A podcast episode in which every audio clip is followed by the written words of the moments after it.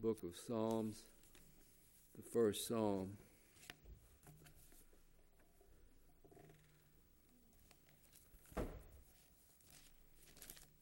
It's good to be here tonight with First Baptist Church, and we have a great love for this church.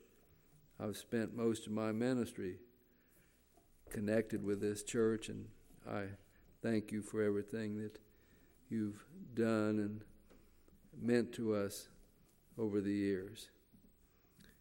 We'll read the first psalm and then we'll have a brief word of prayer. Blessed is the man that walketh not in the counsel of the ungodly, nor standeth in the way of sinners, nor sitteth in the seat of the scornful.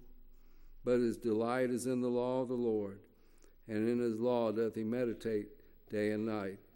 And he shall be like a tree planted by the rivers of water that bringeth forth his fruit in his season.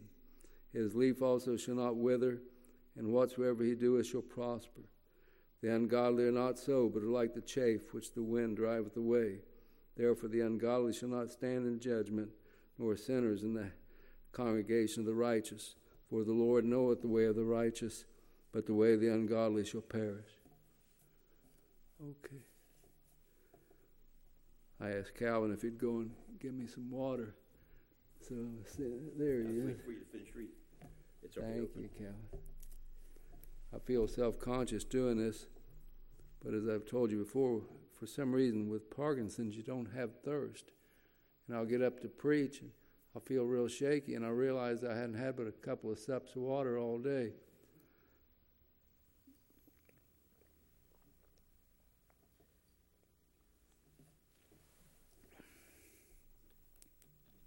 I'd like to speak to you tonight on the subject Is the Bible enough? Is the Bible enough?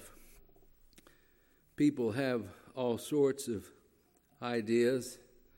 One of the things that has been very popular in the last several decades is the charismatic movement and the uh, emphasis on speaking in tongues and having prophecy in the church, having the word of wisdom operate. And that brings us again to the question is the Bible enough? Well, we read in this first psalm that the blessed man is the man that delights in the law of the Lord day and night. And it says of that man, he should be like a tree planted by the rivers of water that bringeth forth his fruit in his season. His leaf also shall not wither, and whatsoever he doeth shall prosper. And so we could really stop there. That pretty much answered the question is the Bible enough? Well, it's enough to make you who the Bible calls blessed or happy. It's enough uh, to make you fruitful spiritually, even into old age. But we want to look at some other things that uh, fit in with this theme. Is the Bible enough? First of all, we would gather that the Bible is enough when we look at God's plan of revelation. I was writing a little study and I made this outline. This outline is an outline of God's plan of revelation. First of all, we have origination. The Bible, the Word of God, originated in the mind of the Father. I really uh, can't explain all that that means, but uh, the Bible attributes the origination of God's Word to the Father. And it says, Forever, O Lord, thy word is settled in heaven. And so the origination of the Word of God. Then we have the revelation of what God originated through Jesus Christ, the Son. Jesus is called the Word, He's called the light of the world, He's called the truth. Just as He is the one who is our high priest who redeemed us by his blood on the cross. So he is the one who is the Word, the one who re- revealed the Word of God to us. So origination came through the Father. Revelation to, uh, came through the Son. He is the one that revealed the truth of God's Word. Then, inspiration. The apostles who followed Christ and were taught by Christ were inspired by the uh, Holy Spirit that they might remember the Word of God as it was taught to them and that they might teach it and defend it and proclaim it. Then there was inscripturation. The Word of God was placed in writing. The Bible says in the Old Testament, in the volume of the book, it uh, was written of thee. And I think of where the Lord said uh, to John, Write. And so the Word of God is inscripturated. And certainly uh, we need a book. Our memories are such that without a book, we'd uh, certainly forget many things. And then authentication. The apostles and prophets and our Lord Jesus Christ, they did miracles and signs, authenticating themselves as messengers of God and messengers of God's Word. Then there's illumination. Illumination is not part of the Bible, but illumination is something the Holy Spirit does in our hearts so that we might understand the Bible. Illumination is not the revelation of new doctrine or new truths. It's something that God uh, does in us that we can appreciate and profit from the Word of God. You take, for instance, uh, if you were very thirsty and you saw a watermelon and uh, it didn't mean anything to you, you'd never seen a watermelon before but it was cold and it was cut open. You took a bite of it. That's illumination. You not only know what it looks like, now you know what it does and what it feels like. And then there is proclamation. This word that originated in the mind of the Father was revealed through Christ. The Spirit of the apostles were inspired and they uh, put it into writing. It was authenticated by signs and wonders. The hearts of men are illumined that they might understand, and then the Word of God is proclaimed. Now, before we go too far, we might ask the question what is the Bible? What is the Bible? Well, first of all, the Bible comes in two parts. The law was given by Moses, but grace and truth came through Jesus Christ. And in order to understand the Bible, we have to understand that the Bible has come in two parts. Uh, I wrote again a little outline here. In the Bible, we have in the Old Testament preparation, in the New Testament realization, and the Old Testament prophecy, and the New Testament fulfillment, and the Old Testament type, and the New Testament antitype. In the Old Testament, we have the Old Covenant. In the New Testament, the New Covenant. In the Old Testament, we have the Old Testament scriptures, Genesis through Malachi. In the New Testament, we have the New Testament scriptures, Matthew through Revelation. And then uh, Moses and the Old Testament, and Jesus and the New Testament. So the Bible is a two part revelation. Now, if you have a two part revelation, and Jesus is number two, what do you got left? Nothing. Jesus is God's final word. Uh, there's two parts. Christ is the second part, so he is the final uh, word of God. In the Bible, you have history and teaching. And uh, the Bible and Christianity itself are different than other religions in that it deals with actual uh, historical events, not just philosophy, but events and the interpretation of those events. We must use the Bible correctly, uh, that it will be enough uh, for us. Some people use the Bible superstitiously, like back in the old days, if somebody was dying, they'd lay a Bible on their chest. Now, the only thing that's going to do is make it hard to breathe. Uh, that's just silly. That's just superstitious. Some people flip the Bible open and whatever verse their eyes land on, they read it and then they say, That's God's message to me. The Bible is God's message to you, but not in that way. That again is a superstitious use of the Bible. But in the Bible, we have precepts, we have laws, we have priorities, we have gospel, we have law, uh, we have uh, explanations of doctrine. And so the Bible is like any other book in that it's not written to be used in a superstitious manner, but it's written to be studied, prayed over, and understood. And when we use the Bible in that way, it, we'll find out that it is enough. The Bible claims to be enough. This is so important. I'm going to ask you to turn there. Look, if you will, in 2 Timothy 3. 2 Timothy 3. And I want to read verse 14 through 17. Now, remember, we're asking ourselves the question is the Bible enough? Well, notice how Paul answers that question. 2 Timothy 3 and verse 14, Paul says to the young preacher, But continue thou in the things which thou hast learned and hast been assured of, uh, knowing of whom thou hast learned them, that from a child thou, thou hast known the holy scriptures which are able to make thee wise unto salvation through faith which is in Christ Jesus. Now, what's the Bible sufficient for? Your salvation. Did you notice what it said? From a child thou hast known the holy scriptures, which are able to make thee wise unto salvation through faith which is in Christ Jesus. What message do you need in order to be saved? This book. It's able to make you wise unto salvation.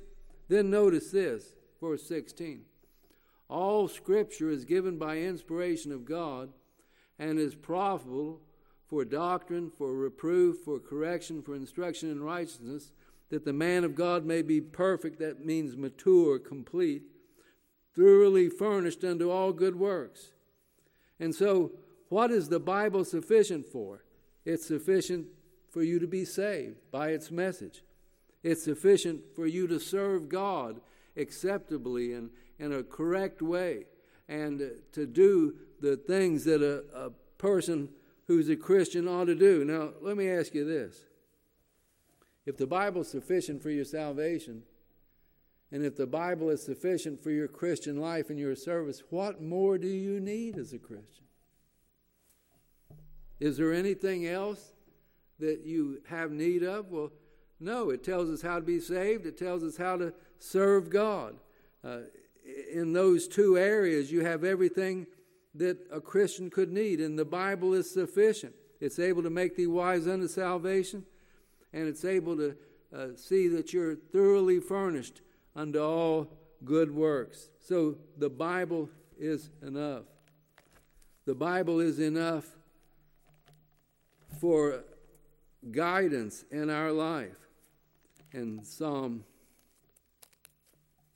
Psalm 119 and verse 105. This is a, a very uh, common verse.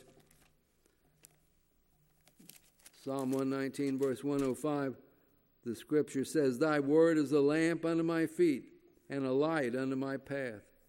I've heard people say, well, the Bible's enough for doctrine, but when it comes to the Christian life, we need uh, more instruction. We need to to be able to hear from God and Him tell us precisely what we're to do. Well, notice what the 105th verse said Thy word is a lamp unto my feet and a light unto my path. David believed that the word of God was enough. It was enough to show you how you ought to live and what you ought to do. And so the Bible claims to be enough. Then let me say that Jesus is enough. You say, Well, I thought you were talking about the Bible is enough. The Bible is the Word of God as it came to us through Christ. He's the Word, He brings us the Word, He's the truth, He's the light. You know, in the holy city, New Jerusalem, uh, it says the Lamb was the light. Well, the Lamb is the light now uh, to his churches and to his people. And the Bible is uh, the record of God's word brought to us through our Lord Jesus Christ. Jesus is enough. Let me read some other scriptures that demonstrate this. in Hebrews 1, the Bible says in verse 1 God, who at sundry times and in diverse manners spake in times past unto our fathers by the prophets, hath in these last days spoken unto us by his word. Now, you notice in the Old Testament, God, who at sundry times spoke in times past uh, by the prophets to our fathers, hath in these last days spoken unto us by his Son. Jesus Christ is God's final word. You see that in that the dignity of a messenger uh, is a, a test of how final that message is. Well, in Mark 12, Jesus gave a, gave a parable, and he said in that parable, talked about a man that was, uh, had sent to the people that were working his land for the crop, and they wouldn't give it to him. And the man said, it says, last of all, he sent his son. When Jesus Christ came as the Word of God, as the great teacher, there is no one greater that could have been sent. And there's no one to be sent after Jesus. Uh, Jesus, again, is God's final word. I think of a sometimes I, I'll tell an illustration that I've made up that's kind of silly, but sometimes things like that stick in your mind. Well, somebody was telling me, reminded me of a illustration I had used. And again, this is a silly illustration, but uh, you'll remember it. We, I like to fish. Sometimes when you go fishing, you gather night crawlers, like if you're walleye fishing or something. And in order to get night crawlers are expensive, so in order to get them, if you wait till you have a real rainy day where the ground's just saturated, you go out at night with a flashlight and you can catch them. They're on top of the ground. Now, if you went by my house and I was out with a container and a flashlight and you watch me and I'm kneeling down, crawling around, and every now and then grabbing something, putting it in a, a container, you'd say, Well, there's Brother Ron out catching night crawlers.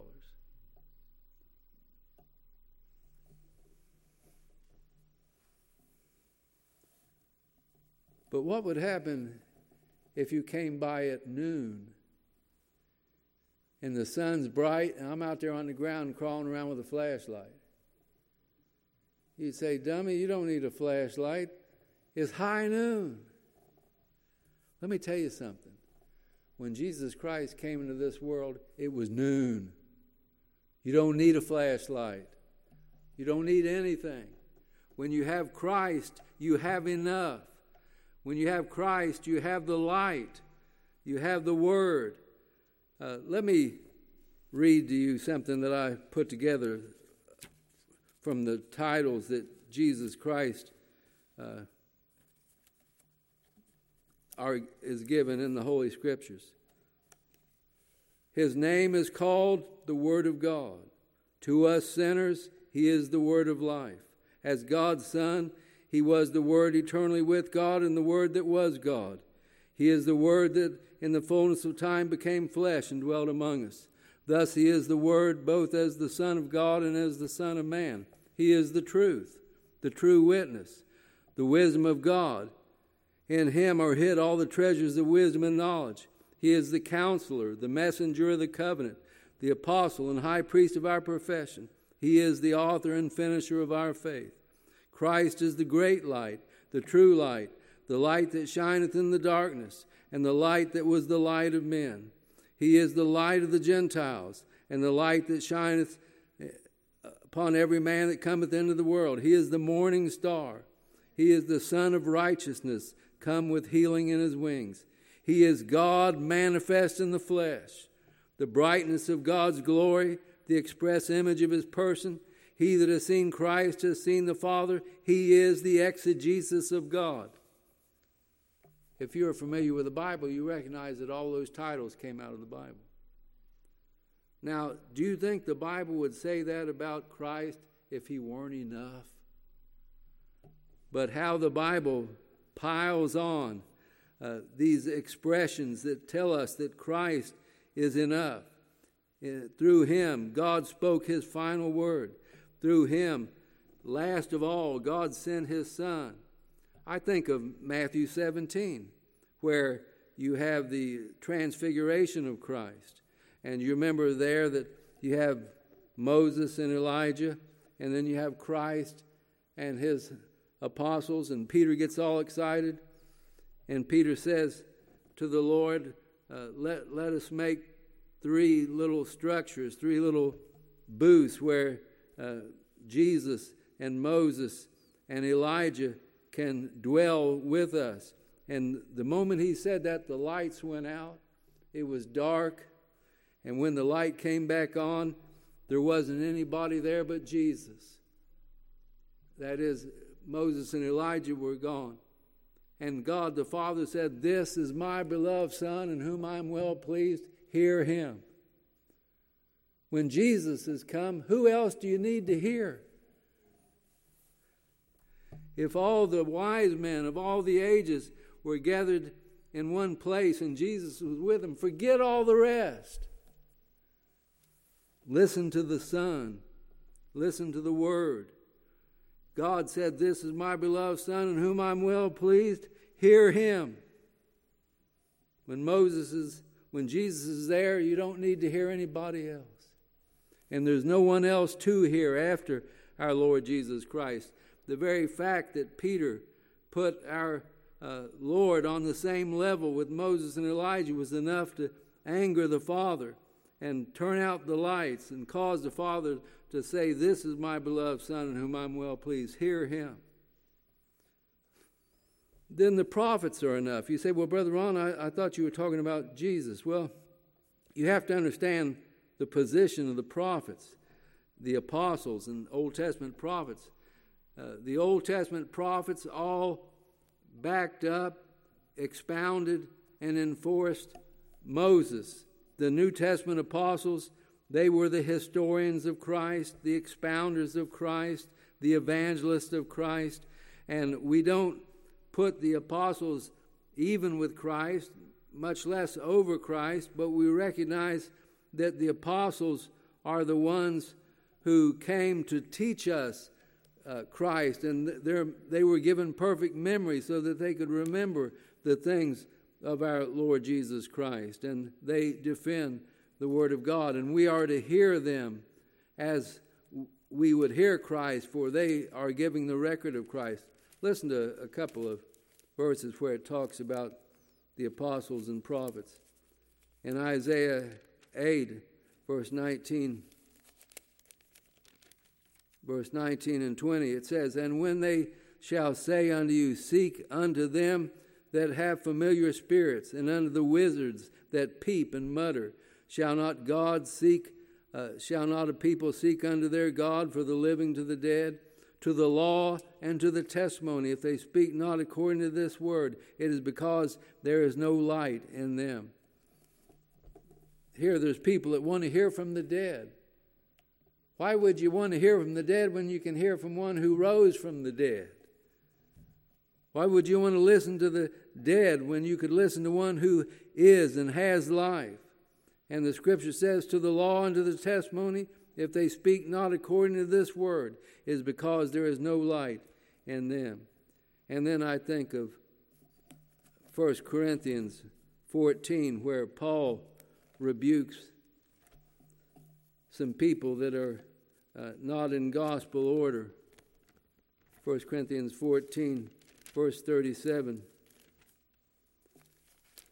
Paul makes this rebuke. He says, If any man think himself to be a prophet or spiritual, let him, let him acknowledge that the things that I write unto you are the commandment of the Lord.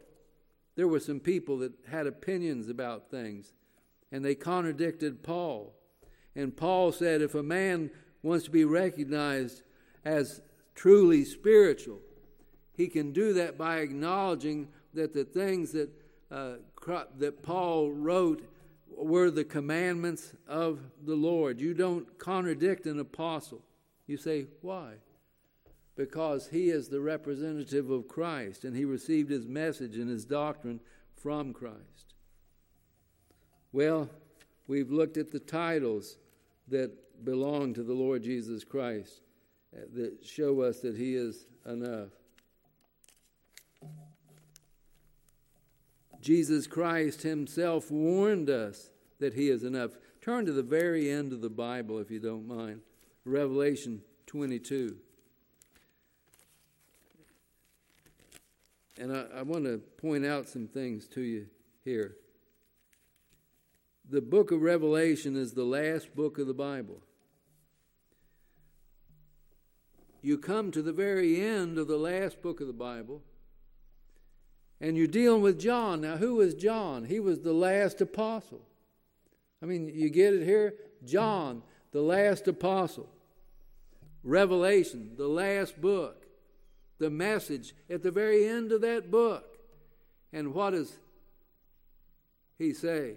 Verse 18 of Matthew, Revelation 22. For I testify unto every man that heareth the words of the prophecy of this book if any man shall add unto these things, God shall add unto him the plagues that are written in the book. And if any man shall take away the words of this book of this prophecy, God shall take away his part out of the book of life and out of the holy city and from the things that are written. Now, that's a pretty stern rebuke. What do you do? Now, you, you come to the Bible, you come to the last book of the Bible, you come to the last apostle who's still alive, John. And you come to the very end of that book, and Jesus Christ speaks, and what does he say? Don't you add to it. Don't you take away from it. You leave it just like it is. And so we are sternly warned. Now, people have tried to evade the force of that verse by going to one of the Old Testament books where there's a verse that sounds a whole lot like this it's saying, don't take away from the words of Moses. And they say, you see, that doesn't really mean what you're saying it means because uh, there were prophets that came after Moses, but you have to understand this the finality of Moses was relative. He was a type of Christ. The finality of Jesus is absolute. To add to the scripture, would be to add to Christ. None add to Christ. Let me make a statement that may shock you, and then we'll take a few moments and we'll explain it. None add to Christ. You say, what do you mean when you say that? The apostles don't add to Christ. The Holy Spirit does not add to Christ. The Bible does not add to Christ. Now, let me show you what I mean.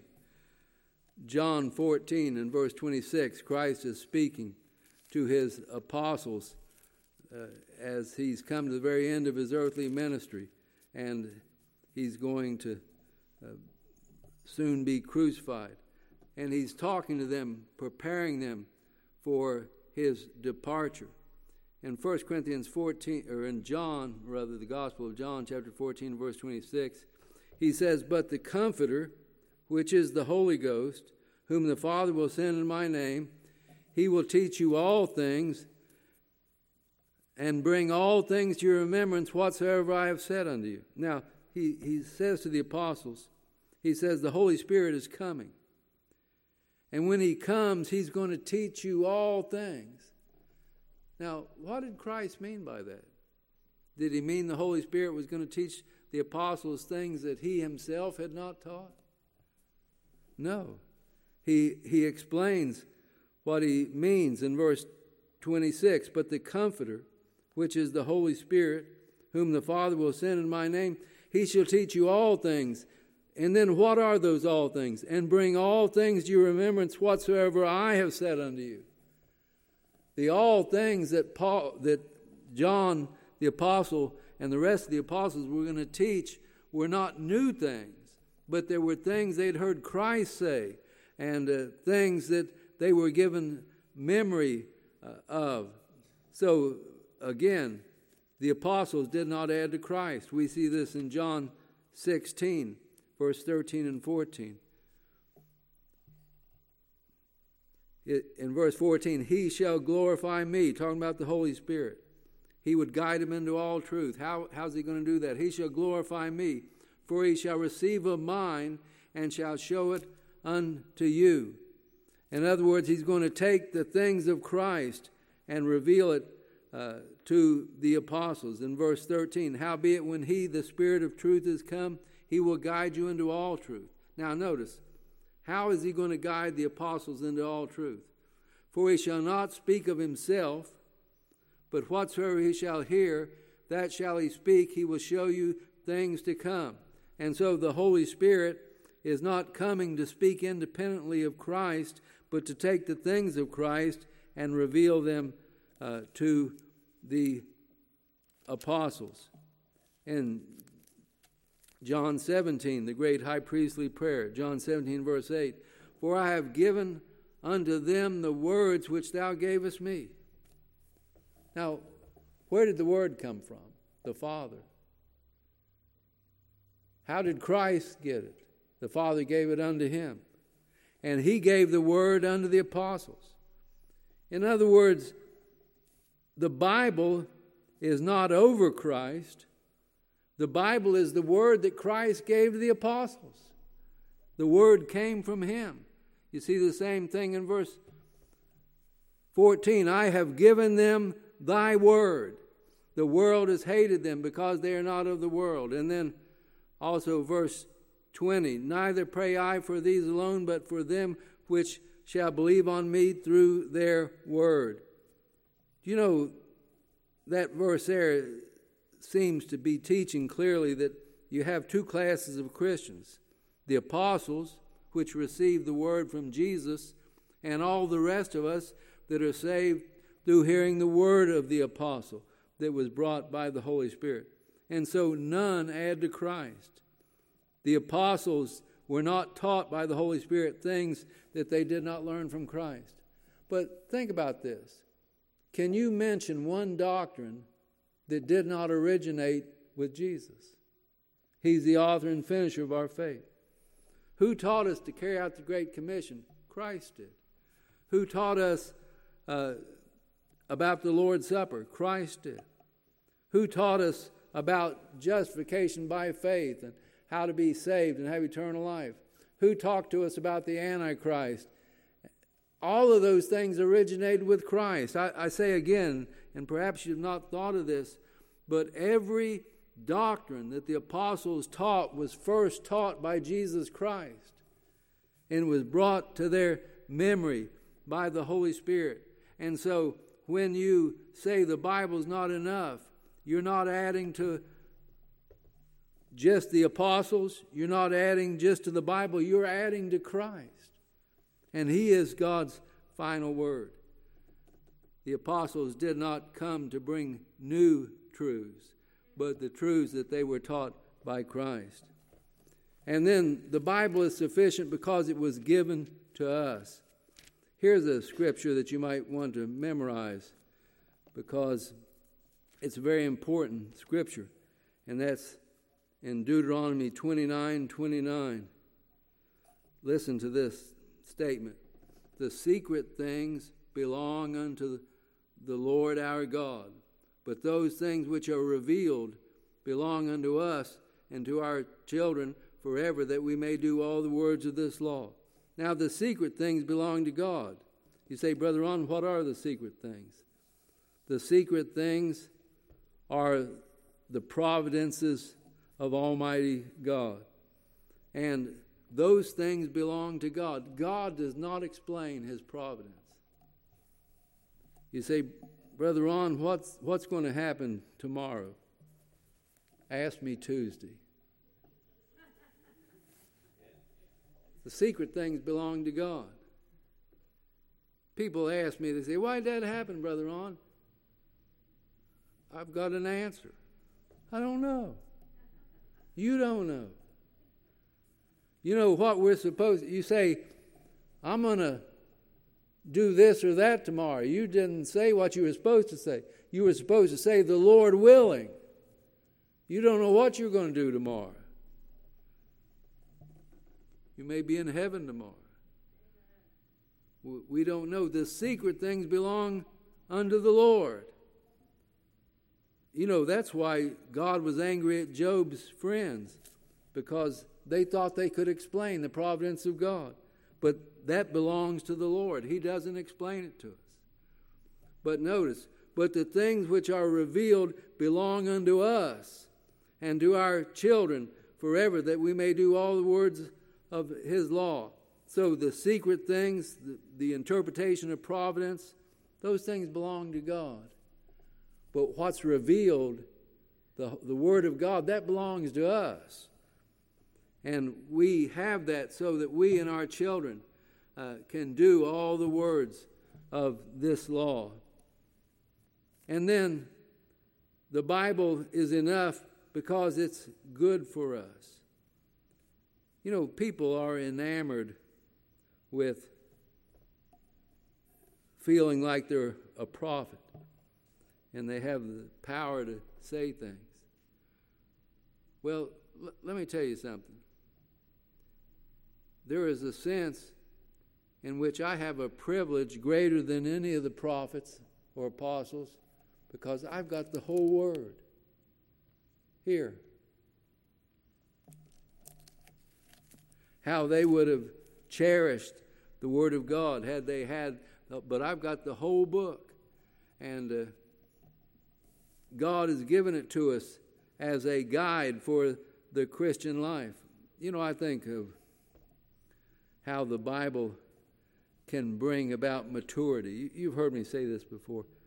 One of the things, and pastors have to deal with this, somebody will come and they'll say, uh, Preacher, God told me to leave the church. And the first thing that always goes on in my mind is how come he didn't tell you to be faithful when you were in the church? I mean, you got to do what he said now, but you weren't worried about it last week. You know, many people use this idea that I'm inspired as a excuse to avoid maturity. You know, if you have problems in the church, you, you need to talk and come to an understanding and uh, not avoid maturity by just saying, God told me. I, I notice that usually when somebody says, God told me, they're getting ready to do something foolish. We have something, we have a more sure word of prophecy. We have the Holy Scriptures. When you study history and read biographies, the things that you see is that those that lived beautiful Christian lives, those that had maturity, those that were fruitful. They were people who spent their life in the Word of God, just as uh, the first psalm said, Blessed is the man that delights in the law of the Lord day and night. And so may God help us to have a true spirituality, to study the Holy Scriptures, to acknowledge the things that are the Word of God, to see Christ and learn of Him in the Holy Bible. You know, this is a problem with American Christians. We take so many things for granted. The most valuable thing you have is this book. And you ought to read it every day. You ought to pray over it. You ought to read it in the morning, meditate on it at night. You say, well, Brother Ron, why many times do people not find the Word of God to be enough? I think it's a lack of zeal. You know, the Bible says that David was a man after God's own heart. And as a man after God's own heart, there was two things that David loved. He loved the word of God and he loved the house of God. And how we need to love God's holy word. He said, Thy word is better unto me than thousands of silver and gold. All the gold that David could have amassed did not mean to him what the Bible meant. And so we need to be zealous. You say, Brother Ron, I want to know the, the will of God for my life. I want to do the will of God for my life. Well, the first thing you need to do is love the Holy Scripture and obey the Holy Scripture. I, I think of years ago, I was on the radio here two and a half years. I was on five times a week. And it was kind of a strange story. When I moved here, in that direction, there, every time I'd look there, I felt like there's something I'm supposed to be doing there. And that feeling would not leave. Finally, I found there was a Christian radio station down that direction. And so we talked about it as a church, and we weren't sure we had the money. One of the members said, Well, let's just trust God and do it anyway. And we did. And we were on the radio there two and a half years. You say, Do you have a lot of good experiences? And a lot of people call and seem to be blessed. Yes. Now, we really don't know what God did or accomplished. He knows that. But you say, Brother Ron, what about that business that you've, every time you looked in that direction, you felt like you were supposed to do something? Was that God speaking to you? Well, here's the thing you have to understand God had already said, Go into all the world and preach the gospel to every creature. You can't take the gospel to the wrong address. You know, I mean, it's not like, oh, I might preach to somebody that's not supposed to hear. We're to preach the gospel to every creature. So when we voted to do that, we were just voting to do what the Bible told us to do already anyway. Now you say you think that was the Lord laying that on your heart? I think it was. But even if it wasn't, maybe I just had too much pizza the night before.